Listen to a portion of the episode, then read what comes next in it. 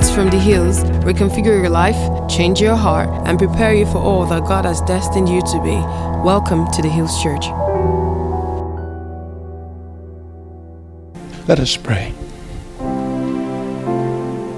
Dear God, we gather together under your word.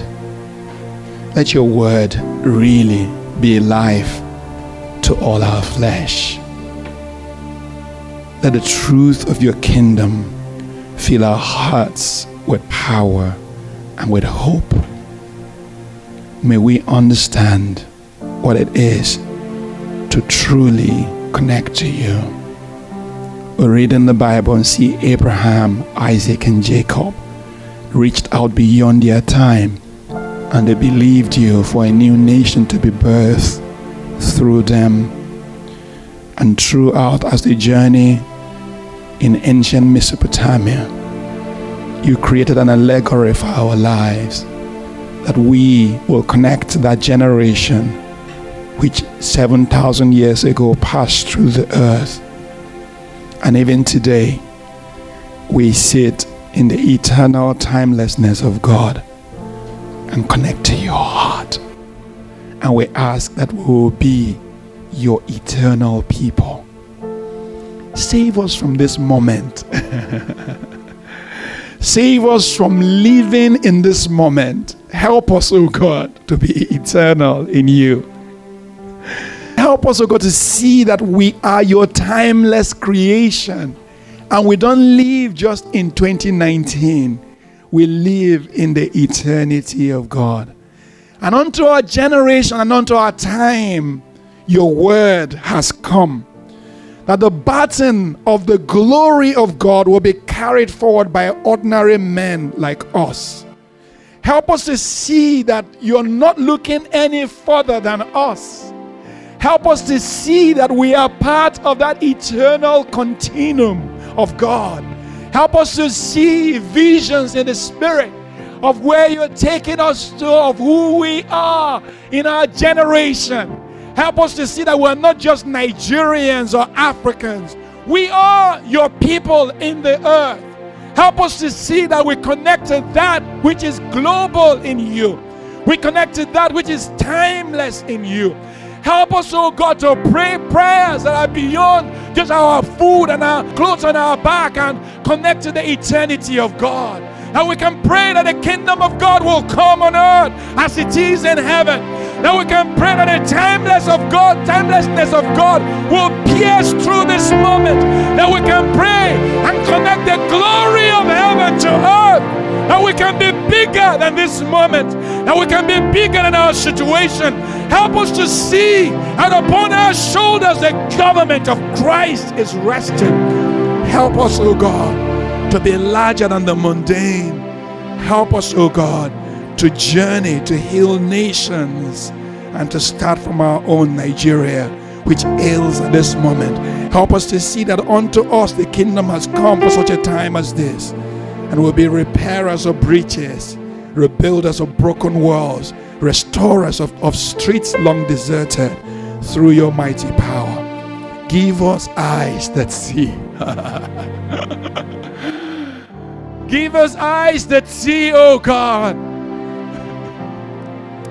I pray for my brothers and my sisters who sit here this morning that you give them eternal eyes, and they will see that the things which are seen are temporal but the things which they cannot see are eternal. And there's an eternal working behind these walls. Your glory is being released. Help someone today for something in their spirit to unlock in the name of Jesus. Help someone today, oh God, to see you, to see your kingdom come, to see your will done, to see that the waste places become turned around by your mighty power. And we journey into you. Save us, O God, from lightness, O God, and emptiness, O God, that we will be the carriers of your great mandate upon the earth. In the name of Jesus. Amen. I know that prayer, many of you don't even understand it. The prayer I just prayed. You understand? Unto a few has been given the revelation of what God wants to do for many people, they just want to be comfortable, live in a nice house, have clothes on their back. Do you know you're bigger than that? Do you know you're bigger than that? Guys, do you know you're bigger than that? You're bigger than your need. But your need is carried in God. Do you understand? When Jesus came to the people, first thing he did, he was teaching them the kingdom. He was teaching them the kingdom. People were like, wow.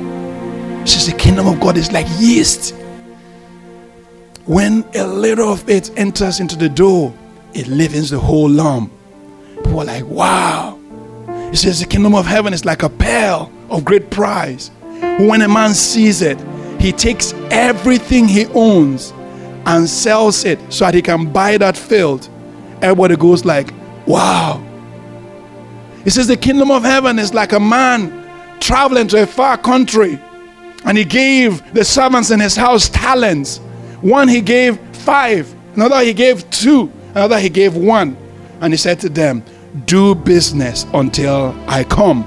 Jesus is teaching like eternal things, mind blowing things. And everybody was like, wow. But then guess what happened? By evening, he discovered that he had been teaching all day. And the people were an hungered. King James Version. And the people were a what? An hungered. That's why I beg you, some of you, if you don't know what is saying by a new translation, what is an hungered? The people were hungry. the people were an hungered. And it's not like, oh my God. Disciples like came and met Jesus Christ. Okay, your sermon is too long. Release the people. And Jesus said, No. He already seen in his mind eyes them traveling back home. Some of them had to walk maybe 10 miles to get back home. You know what he said to his disciples? Give them food, give them bread. In the middle of kingdom principles is bread. It wasn't about the bread, it was about the kingdom principles. But you cannot be chewing kingdom principles and you don't have bread. So I want you to know that your bread is already taken care of when you are eating the kingdom of God. Say amen. And then that was when he did the miracle of feeding the 5,000. Disciples says, "Oh, they were now looking for food. Where is the food?" They now got a little boy's lunch. And then Jesus asked the disciples to sit all the teams down by hundreds. And then he took the five loaves, five loaves and two fishes. Let's do voting. There's five loaves and two fishes. And then he, he lifted it up and gave thanks and broke it. And everybody up ate. 5,000 men, not counting the women and the children. And then they carried from five loaves and two fishes, they carried 12 baskets full. But it was while he was building the kingdom in the hearts of people. Allow your heart to be the birthplace for the kingdom, and multiplication like you've never seen it will happen to you. Say amen. Don't chase multiplication, chase the kingdom. Chase the kingdom, chase the kingdom, chase that which is eternal. Look behind, look beyond yourself, look beyond your needs, look beyond that which caters for you. And God will expand and blow your mind away. Amen. That was just something for someone. So, the message for today, we're going to it now.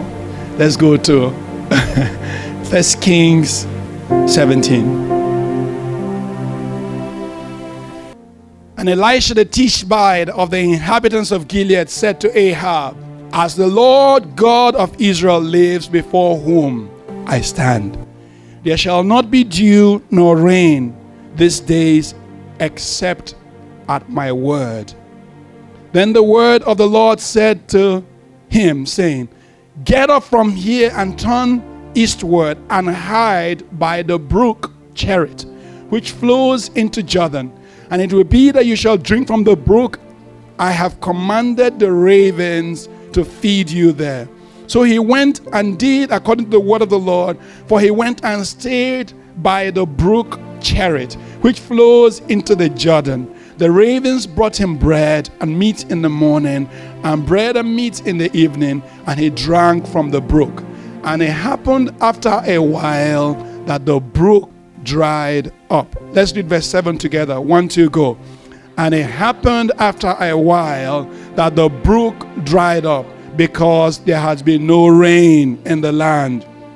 Then the word of the Lord came to him, saying, Arise, go to Zarephath, which belongs to Sidon, and dwell there. See, I've commanded a widow there to provide for you.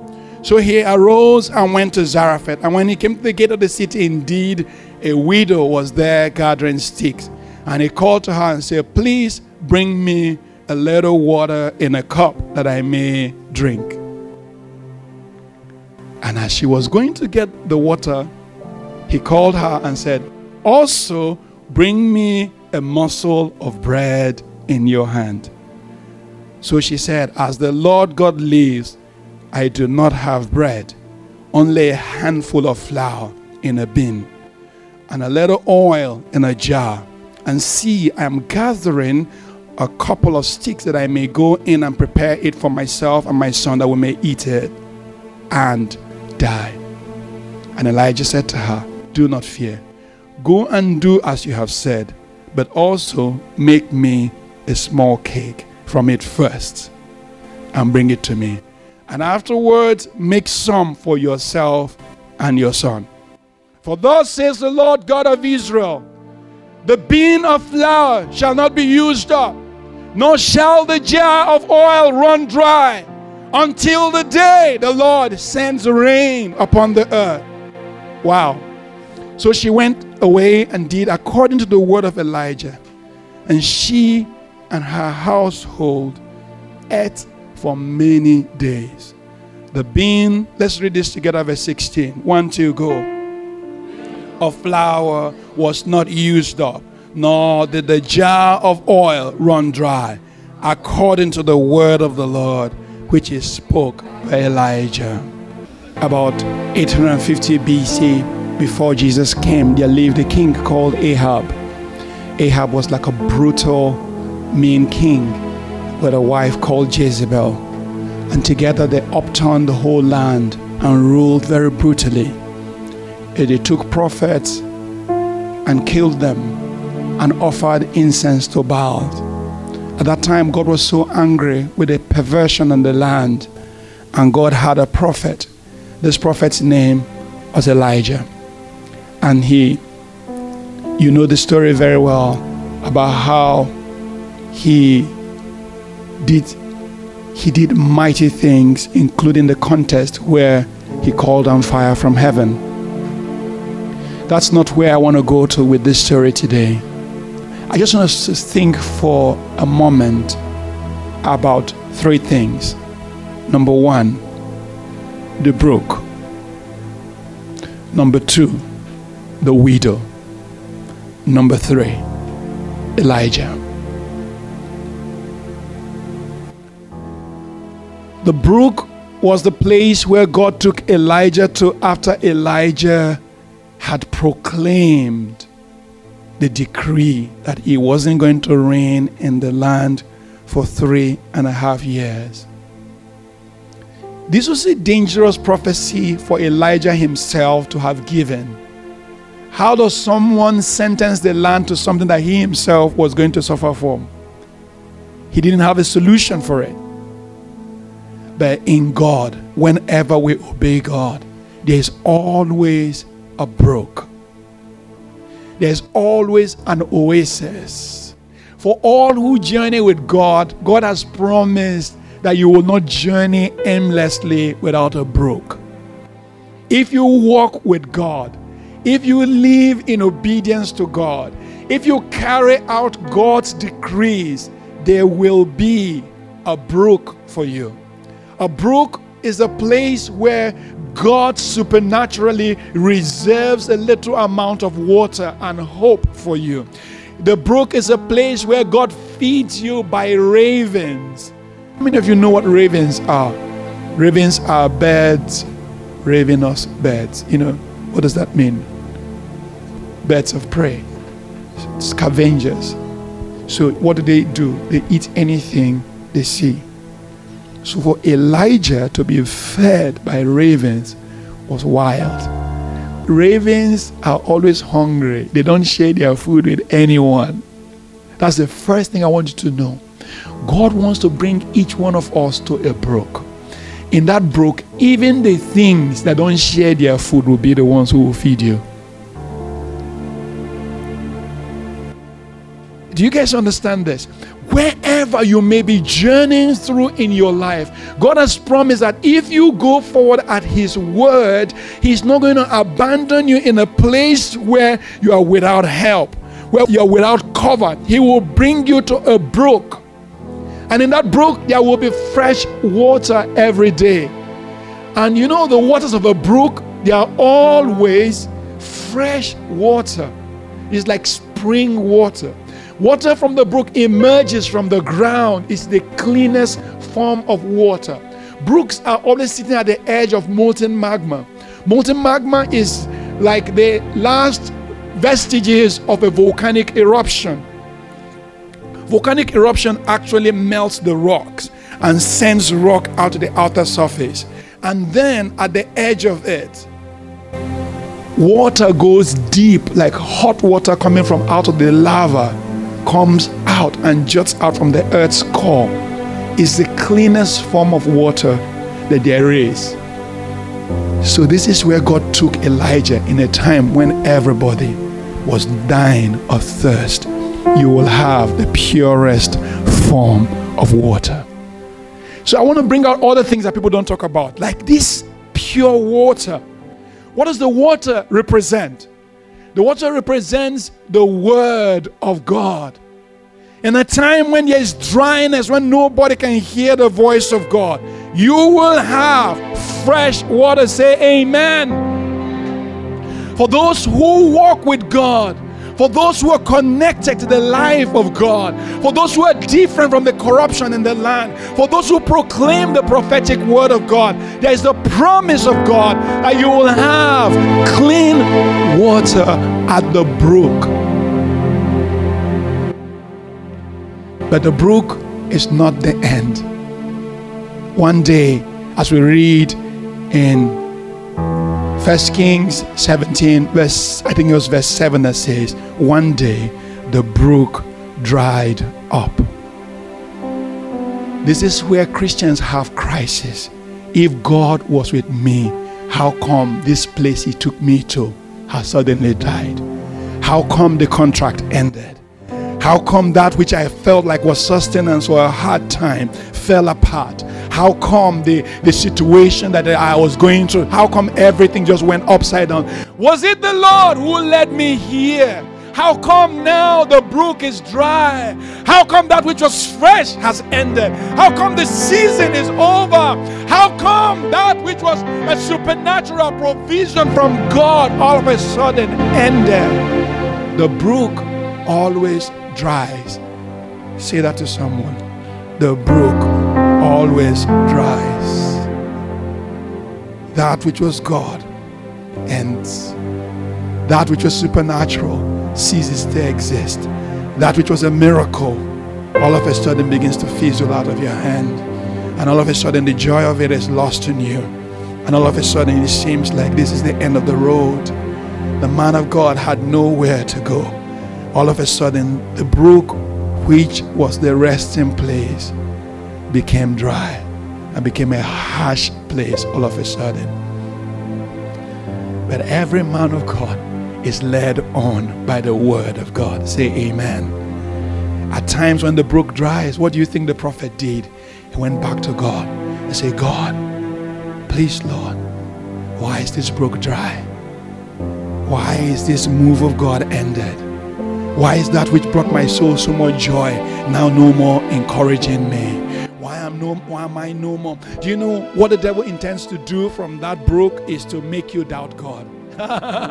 if God is real, see what has happened to you. I think you used to boast with God a lot. Don't you think like you're over the top with your faith? Don't you think you should apply some rationality to this whole enterprise? You've been saying God, God, God. But you know, we have to face reality sometimes. What does reality tell you? It was a fluke. Those ravens mistakenly dropped it. But at that time, when the devil is saying all these things to you, the, the, the ravens mistakenly dropped your lunch, breakfast, and dinner every day at the same times for months. Somehow, the devil specializes in two games the game of reductionism. For every miracle God has done in your life, the devil will tell you it's accidental. Reductionism and also expansionism. For every little thing that goes wrong, the devil expanded in your eyes. He plays this game on all believers. Reductionism, expansionism. When God works, the devil reduces it. When God speaks, the devil. Do you, do you really think you should obey that word of God? Do you really think He's God talking now? Don't you think you're making these things up? Reductionism. And then every time there's a little problem, every time you have a doctor's report, doctor's report says that like, oh, oh, your feet, your left feet is swollen. Then what do you not thinking? Oh, maybe I have lung cancer. Maybe my liver is not working. Do you, do you know what? You, you start panicking. Do you know how many people suffer from panic attacks, needless panic attacks? And maybe you just simply hit your leg on something and you didn't realize they had a bruise. Expansionism heightens your fears. The man of God went to the brook Cherith, and in that brook, God fed him. But at some point in time, the brook dried up, and it was time for a different chapter. Every time the brook dries, say a different chapter. God has a new chapter. And every new chapter will demand a new level of faith from you. Every new chapter will demand a new level of faith from you. You have to believe again. The old belief will not be enough. The belief you believe for the brook Cherith is different from the belief you believe for the widow and that brings me to part two of what I want to say. The widow. God had a mind to sustain this widow who took her porcelain to the marketplace and tried to sell it and was giving out away everything that's precious in her life. And she feels, and maybe that morning she prayed to God God, don't allow my son and I to die. God, don't let this boy pass away. My husband is gone now, and I'm in the middle of this famine. But Lord, keep me alive. And you know what happened? You saw the story.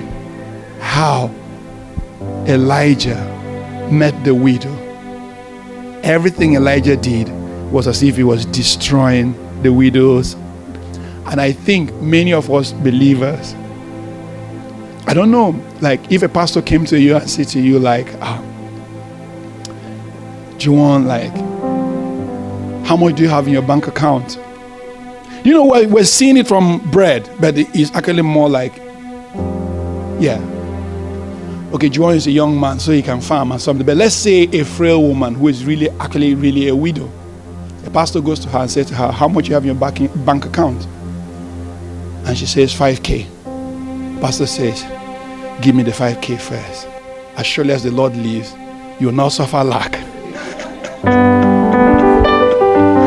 Do you know how mean it was just to watch that prophet eat that bread?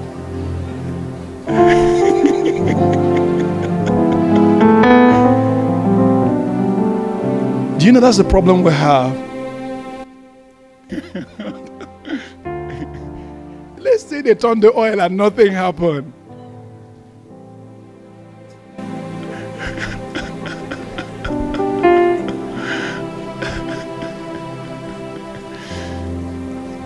that is a crisis of faith that many of us walk in when we don't believe the word of God. That lady dared God with her last bread, looking at her son, that widow. God had in mind, God saw her level of faith, her persistence, her hunger to do right by God. And God sent a prophet all the way to come and preserve her life. But why does God do this kind of test?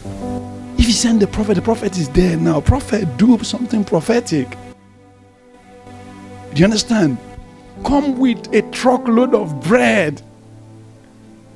Do you, do you understand? Prophet, bring bread. Don't come and tell me the one I have I should give you. Bring prophet, bring bread. You're the prophet of God. Do you guys understand? why this is tough to walk by faith. To walk by faith means that we have to step into doing something that we believe God is asking us to do. And sometimes this thing is unseen. And that's the place that's most scary because it's unseen. May I encourage you today, if you feel like that widow, if you feel like all you have is just this last thing, may I encourage you today to listen to the Word of God. Listen to the Word of God. Say to someone, listen to the Word of God. Shake them and say, Oh, widow, oh, widow. Uh, listen to the Word of God. Don't worry, you're not going to be a widow. It was just an adjectival clause to qualify a some, someone of deprivation, someone who lacked, someone who had no means in an economy to, to take care of themselves, someone who had no job, no business, someone who was in a, no place to earn revenue, someone who was, you know, disadvantaged in every way. This same person the Lord shows up to and say, Give me your last. Give me your last. Give me your last. This is what's most difficult. You know that all you have is just that skill to sing music.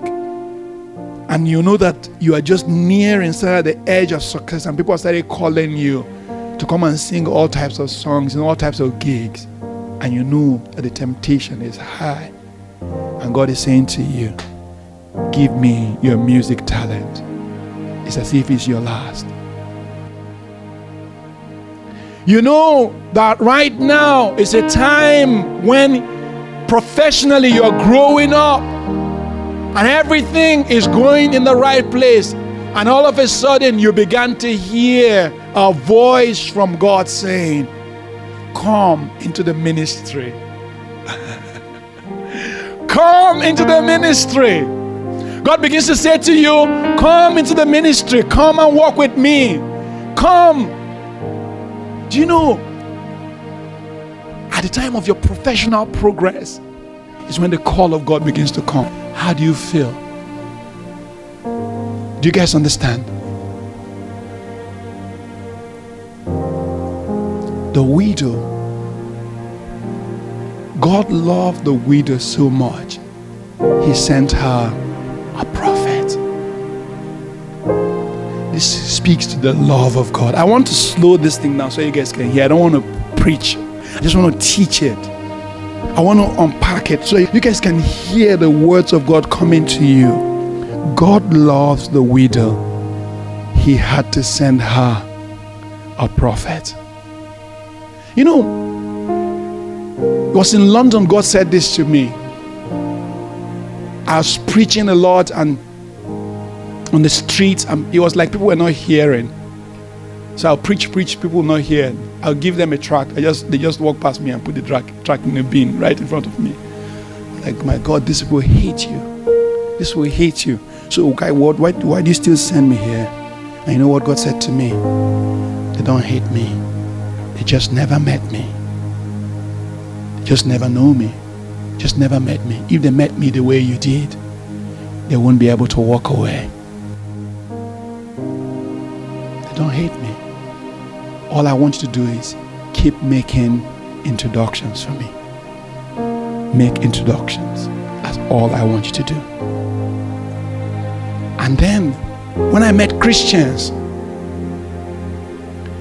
the Christians were always so. The UK has a, a very tough system in your mind where time, you never have time. You never have time. You're always on a rush to go and do something. So tightly packed that you never have time. Most of the people I know never have time to go and do anything for anyone.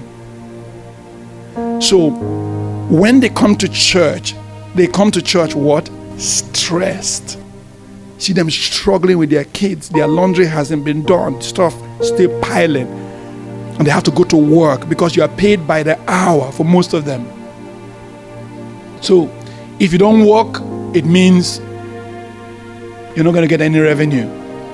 As a result, many people were stressed out. And God said to me, I didn't love the pastors, so I sent him a congregation to come and make him a big man. I love my people, so I sent them a servant. Was there headed the first time to serve them. Serve them. Help them carry their children. Help them fetch water. Help them sort their lives out. Work on their finances. Build the people up. This was the task I got for ministry then. And I still think is the task I have for ministry today. God did not love me and started Ecclesia Hills to bless me. God loves you and sent me as a servant to serve you, to serve every one of you. The purpose of God, the mind of God. And you know, some people move houses here, and I said to them, Well, if I'm free, just call me, I'll come and help you move. They said, Pastor, move. Like, how? of course, I will help you move. Do you guys understand? God did not love me so much and sent you guys to come and serve me. God loves you so much and sent you a barrel of blessing in a man to be a blessing to you, to sort out your lives as much as lies within human capacity, but also to sort out your spirituality as much as lies within my power. And that's what this is about. And if we all understand this, that God sent us out to serve each other. That God sent us out to help out each other. That God sent us out like Elijah to a widow. So it wasn't about Elijah eating, it was about the widow. It wasn't about the man of God being fed. It was about the woman who had no other way to live life tomorrow. God saw into the tomorrow of her life. And God knew that this woman had no other way to sustain herself. So God sent her a prophet to stand with her in the toughest time. In the famine, God has you in mind. In the scarcity, God has you in mind. Say amen. God has his people in mind. So he pours into a man resources to help him enable you. So he pours into a woman words to help build you up. So he pours into lives things for you. Why? Because God's love is reckless. And that song says, Oh, the overwhelming, never ending, reckless love of God. See, there's no mountain he won't pull down no walls he won't tear down coming after you. God love, God's love is relentless, it's endless, it's, it's impossible to stop. How many people who who use legalism, oh, we must do this, oh, you must be like this before God can. No, when we were yet sinners, Christ died for us. When we didn't deserve it, He already gave His love for us. When we didn't look like it, when we didn't want Him, He wants us.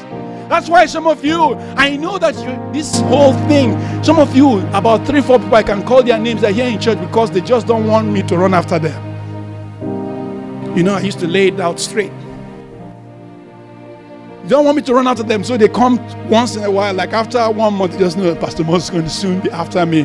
So let me come, click in, and we're good. you know God loves you even when you have no regard for Him? Do you know God loves you even when you don't know Him? Do you know God loves you even when your heart is not yet open to Him? Do you know God has you in mind? Like that widow, God can see that you are at the end of the cruse of your oil and He's sending you a prophetic grace and an enablement for you to pass through that rough weather. God has you in mind. God has you in mind. God loves you. He wants you. He wants a relationship with you. He wants your life to anchor into His plan.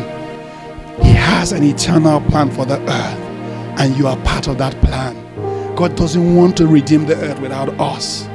God doesn't want to save men without us. God doesn't want to change the world without you being in the picture.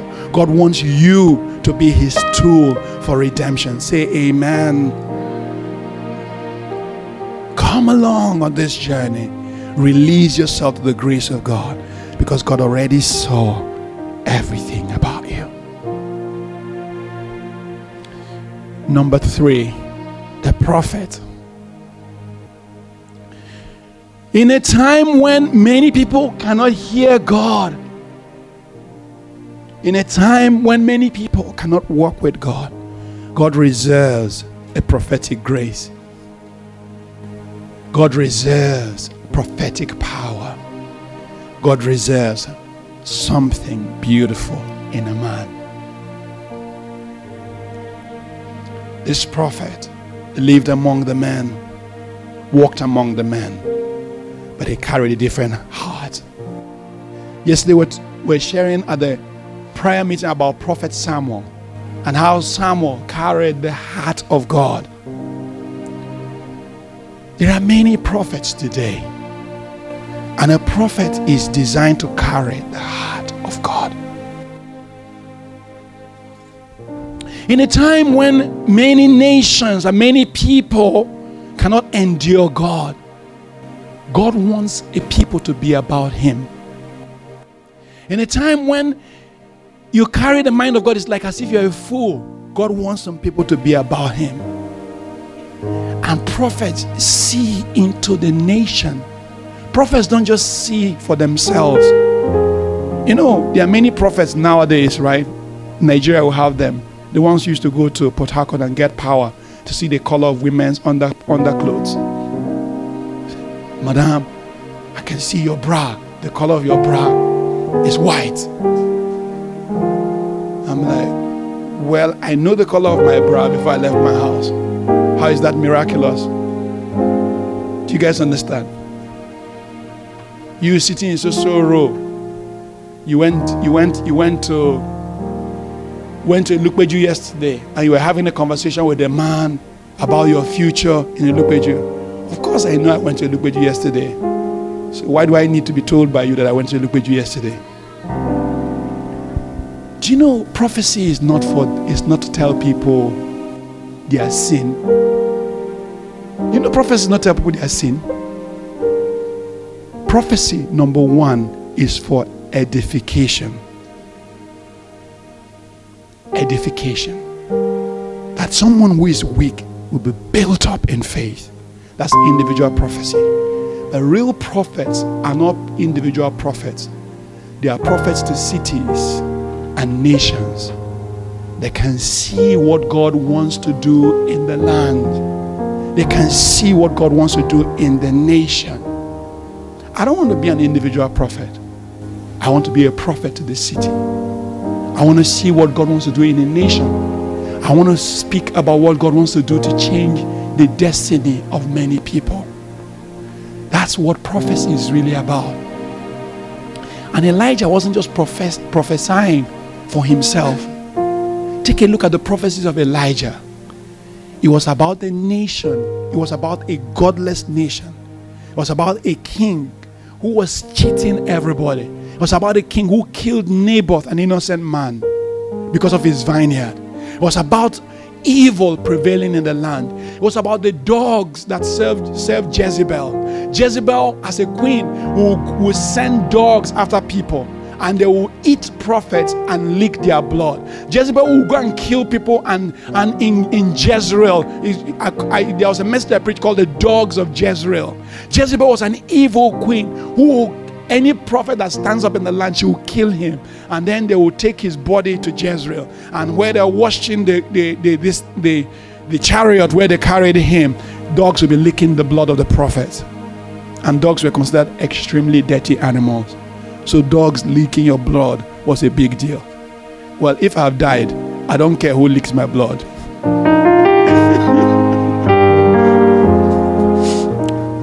because I've already died. Honestly, if I die, I don't care whether they bury me or not.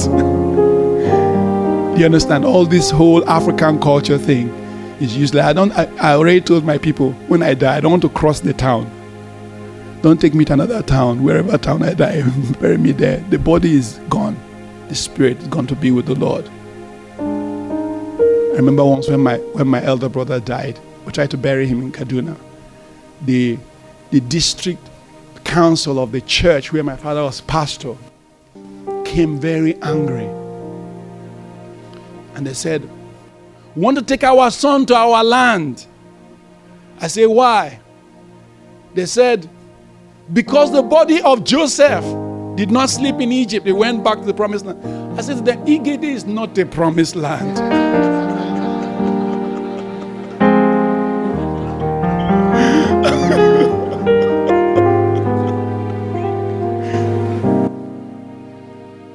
They said, Oh no, take the body to the village. I say, Why? They said, You small boy, you want to be stubborn. I said, No, I just want explanation. This man was sick for years. None of you came to visit him while he was sick. Now he died. Our culture requires that his body will be traveled across from Kaduna across seven states to Benue State. Like, why? Why do we do the things we do? Do you know I have no cultural baggage at all. I'm deculturalized. I don't need that kind of culture. You don't, honestly, by your traditions, you make the word of God of no effect. The prophet, the prophet, the prophets were killed by Jezebel and no one worried about it. The land was in jeopardy and no one took a care about it. The nation was in distress and all the prophets of God just hid themselves. Obadiah, who was a good man serving the courts of the king, the least he could do was carry a hundred prophets and hide them and feed them with bread and water. Good man. But what he did to preserve was not enough to change the game. What he did was not enough to change the game. Sometimes what we do is not enough to change the game. We're good, but it's not enough. We're spiritual, but it's not enough. We pray, but it's not enough. Someone else had a burden. Prophet Elijah had a burden for reform. He wanted to see a nation change. He wanted to see the glory of God come back. He wanted to see righteousness established. He wanted to see the worship of Baal end. He wanted to see a street where the good people stood. He had an eye for the move of God in the land. Elijah the prophet. You know how he opened his, his introduction to Ahab? He walked into Ahab's palace. I think there was music. Da-da-dum, was there music? Maybe not. Since you don't know what to, to do.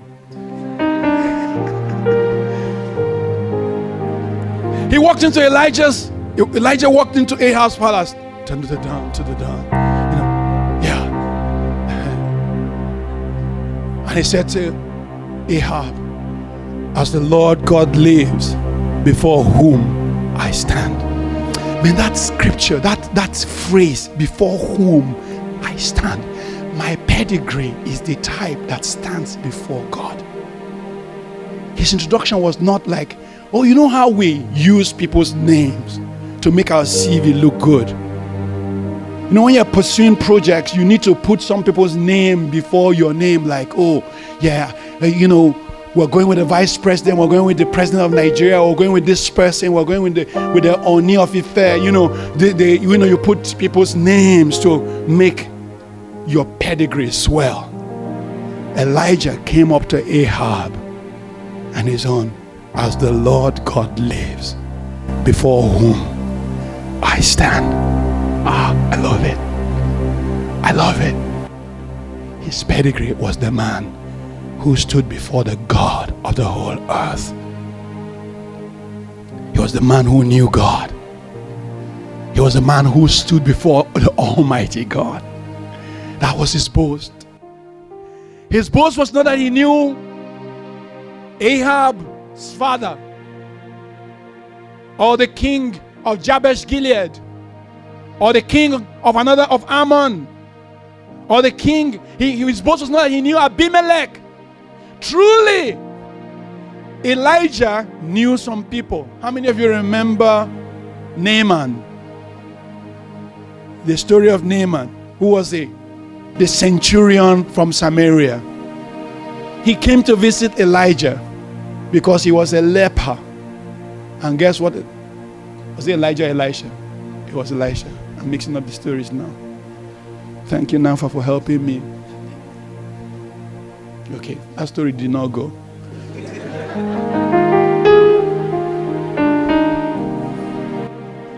But truly, Elijah knew people. To be honest, he knew people.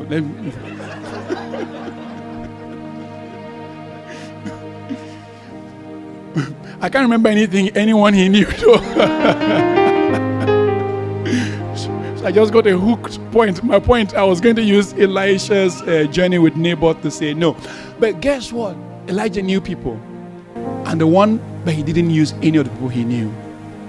One time, Ahab sent, when the, when the famine started getting tight, Ahab sent and go and, go and bring that prophet. Just such a rascally individual. Let's punish him. He sent a cohort of soldiers. I don't know how many that means. Maybe 10, I don't know.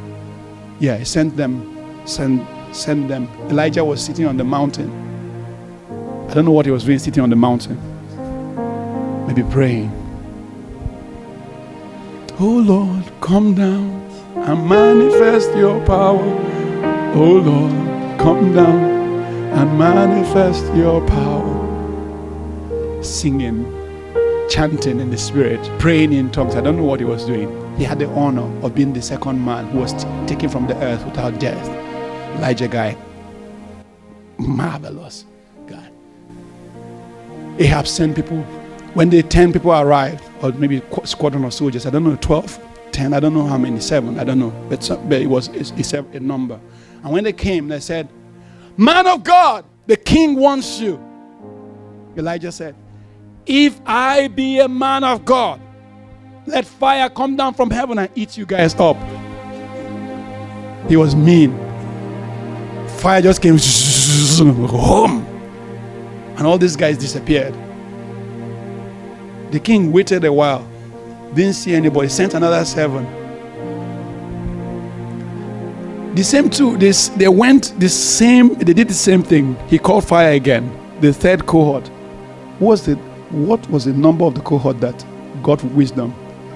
I think the third batch got wisdom. From far, they started to scream, Man of God with a halo! No vex for us, oh! We are just messengers. Don't kill us. We're just carrying out the errand of our God. Please, man of God, let our lives be precious before your eyes. Please, we want to beg you, follow us to the king. Now beg with the beg. Oh, see, all this our gun is waste. It's nothing. Don't worry about the gun. It's just uh, work implements we're carrying. Elijah said, "Good for you guys. You guys are very wise." He came with came with them to see the king. He went with them. Elijah boasted about his ability to stay connected to God. What's your boast today? What do you boast about? Do you boast about the people you know? Do you boast about your links? Or do you boast about standing in the presence of God? I pray that upon you will come a prophetic grace, a knowing of the heart of God. I pray that upon each of us today will come a power with God, a certainty with God that will defy the odds of our nation and our times. I pray that the release of God's life will come alive in you in the name of Jesus. I pray that today will wake up in you something supernatural, something eternal, something bigger than you in the name of Jesus.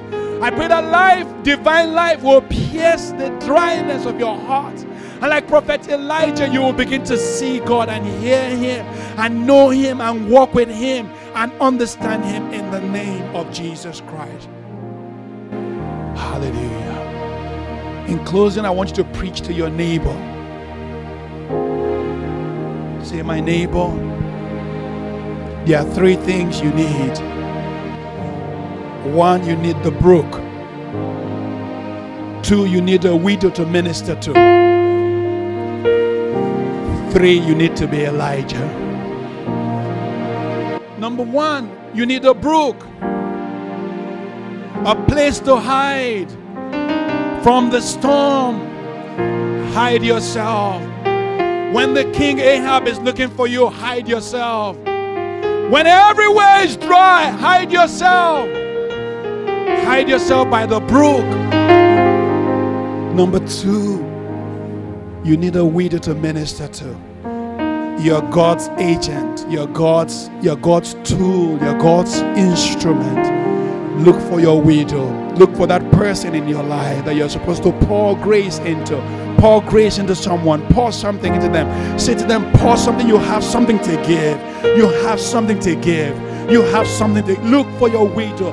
Pour life into them. Share with them what, what things God has dealt with you. Look for that widow and minister to them in the name of Jesus. Number three, you are a prophet unto Say to someone, You are a prophet unto God. You stand before God. Stand before God. Don't stand before situations and circumstances. Say, Stand before God. Say, Stand strong in every situation. Stand strong. Let the glory of God be released in you. Let the power of God come through you in the name of Jesus. Say, You are a prophet. I see a prophetic grace in you. I see the ability to interpret the times and the seasons. I see the ability to birth new nations and to declare new things in you. I see in you a holy power of God. So you are a prophet. Birth the new time in God in the name of Jesus. Amen.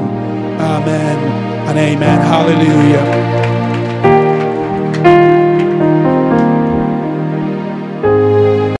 Thanks for listening to this message from the Hills Church.